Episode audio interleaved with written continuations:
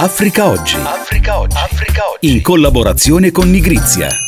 Bentrovate e bentrovati ad Africa Oggi, il programma radio anche podcast con Nigrizia e nigrizia.it e un saluto da Luca del Ponte. Subito in Madagascar, le presidenziali disputate con una debole partecipazione il 16 novembre scorso vedono riconfermato al primo turno con il 70% delle preferenze il presidente uscente Henry Razoel, 49 anni. Ange Razoel, le président sortant candidat à sa réélection.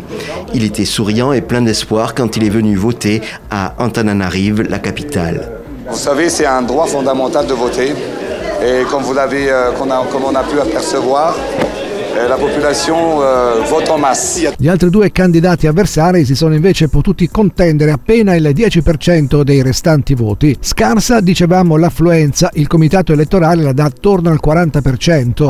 Le opposizioni avevano infatti boicottato il voto contestando la cittadinanza straniera di Rasoel e altre varie presunte irregolarità. Nous ne reconnaissons pas ces élections euh, et la population malgache, dans sa grande majorité, euh, ne, ne, la reconnaît pas non plus. Alessandro Greco in Madagascar come vicepresidente dell'associazione di volontariato Io Sud di Caserta e consigliere di VIM Volontari Italiani in Madagascar. Torniamo da lei ad una settimana dal nostro primo collegamento. Le chiediamo in che clima si è andate alle urne, cosa hanno ravvisato gli osservatori indipendenti e quanto si è fatta sentire l'astensione. I dati di affluenza indicano questa tornata elettorale come quella con i dati più bassi storicamente nelle elezioni democratiche in Madagascar e addirittura Antananarivo è scesa al 31%, 31,2%. Quindi in effetti in città, almeno dall'osservatorio diretto che ho avuto io, le, la, la situazione come dicevo è sembrata surreale perché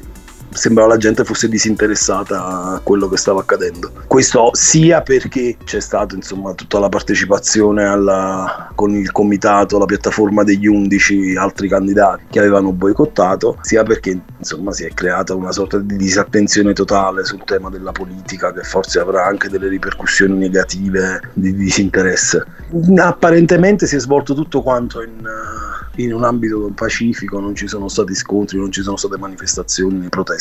Per quanto c'è un documento del 15 novembre che parlava di coprifuoco fino alla fine del mese, si suppone che ci siano delle manifestazioni e ci dovrebbe essere questo coprifuoco dalle 9 di sera. Alessandro Greco, con questo tipo di risultato a questo punto non è più necessario il ballottaggio del 20 dicembre prossimo? No, non dovrebbe essere necessario e addirittura i giornali di ieri titolavano che probabilmente si potrebbe procedere alla cerimonia ufficiale di insediamento del presidente già prima di Natale. Abbiamo parlato con Alessandro Greco, associazione Io Sud di Caserta e consigliere di volontari italiani in Madagascar, che ci ha corrisposto proprio sulla rielezione di Rasoel dalla capitale Antananarivo. In Liberia il presidente uscente ed ex calciatore George Weah ha riconosciuto pubblicamente la sconfitta al secondo turno delle presidenziali del 14 novembre scorso, ancora prima del pronunciamento definitivo della commissione elettorale. Lo ha fatto con un messaggio alla radio con il quale si è congratulato con Joseph Boakai per la sua vittoria, ottenuta con il 50,64% dei consensi. Though not final, indicate that Ambassador Joseph Nimabuaka is in a league that we cannot surpass. A few moments ago, I spoke with President-elect Joseph Nimabuaka to congratulate him un gesto di sportività, quello di UEA, che ha rasserenato il clima sociale scongiurando il pericolo che le tensioni sfociassero, come già in passato, in scontri e violenze. Ora occhi al cinema. Dopo Io Capitano, il film italiano in corsa verso gli Oscar 2024, un'altra produzione che parla di migrazioni dall'Africa è sbarcata dai primi di novembre su Sky Atlantic e su Now. Si intitola Unwanted Ostaggi del mare. Il dovere è un concetto ampio e anche un po' astratto. Esistono diversi tipi di dovere. Il dovere professionale, morale, civile. Da quando abbiamo salvato quelle persone dal mare non ho fatto il mio dovere.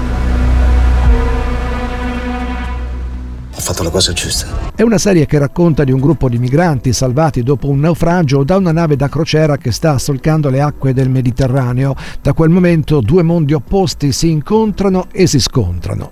Frank, non può capire che mi è passato stanotte, guarda. Può capire. Io ho dormito due ore, ti dico solo questo. Quelle due ore con una creatura nera in mezzo a me e mia moglie. In che senso? La bambina, quella che hanno salvato. Ah, certo. Sembrava che li ridavano ai libici. A mandare scusa la creatura, capì? Mentre tu dormivi. E sai una cosa, Frank? Mi sono emozionato diretta dal regista tedesco Oliver Hirschbiegel, quello della caduta agli ultimi giorni di Hitler, Unwanted è liberamente tratta da Bilal, il libro inchiesta del giornalista sotto copertura Fabrizio Gatti, che ha raccontato il suo viaggio lungo le rotte del Sahara tra migranti che si spostano dall'Africa per raggiungere l'Europa e coloro che lucrano sulla loro disperazione. Simona Cella, consulente per il Festival del Cinema Africano d'Asia e America Latina di Milano, sceneggiatrice e docente, che chiavi di lettura ci puoi dare per vedere questa serie internazionale? Ma allora, sicuramente il soggetto è molto attuale, molto interessante e alcuni snodi drammaturgici potevano dare degli spunti molto interessanti. Purtroppo, per quel che ho visto io, né la recitazione né i dialoghi riescono a essere convincenti. Ho trovato un eccesso di, di eh, artificiosità nel mettere in relazione il gruppo di migranti con i passeggeri della nave crociera e quindi non sono riuscita a entrare completamente dentro la storia nonostante appunto l'idea fosse vincente, quella di far salire su una nave di crociera un gruppo di migranti che si sentono messi in salvo perché pensano che la nave vada in Italia, in realtà poi la nave ha un'altra destinazione. Molti sono rimasti feriti durante il naufragio, ma tutti hanno delle vecchie cicatrici molto molto simili tra loro. Sono stati aggrediti. Torturati, credo. Pare che vogliano riportarli in Libia. Noi dobbiamo capire se è vero e se è vero impedirlo. Sono vivi per miracolo. Rimandarli lì significa condannarli a morte. Dal governo mi hanno dato un ordine molto preciso. Non ho deciso io di rimandarli in Libia. Simona, lo stesso Fabrizio Gatti ha precisato che Unwanted non tradisce comunque l'essenza del suo libro e spera che questa serie la vedano i politici proprio perché dice tutta l'Europa ricostruisca una via legale di ingresso per queste persone. In qualche modo il messaggio arriva secondo te? Ma allora il messaggio arriva sicuramente nel senso che la macro situazione è molto chiara. In realtà quello che non viene sviluppato bene sono proprio le psicologie dei personaggi, nel senso che soprattutto il gruppo dei migranti sembra siano un po' stereotipati, come se avessero scelto le peggiori situazioni più drammatiche e quindi risultano poco credibili. È un gruppo di migranti poco credibile e anche l'abbinamento diciamo, tra il migrante e il passeggero della crociera sembra un po' forzata, quindi perde la credibilità proprio l'aspetto più importante che doveva essere quello di identificazione con il personaggio. Grazie alla collega e critica cinematografica Simona Cella di averci parlato di Unwanted, Simona Cella che ritroveremo anche nel numero di dicembre di Nigrizia per un dossier dedicato al cinema che racconta le migrazioni dall'Africa all'Italia.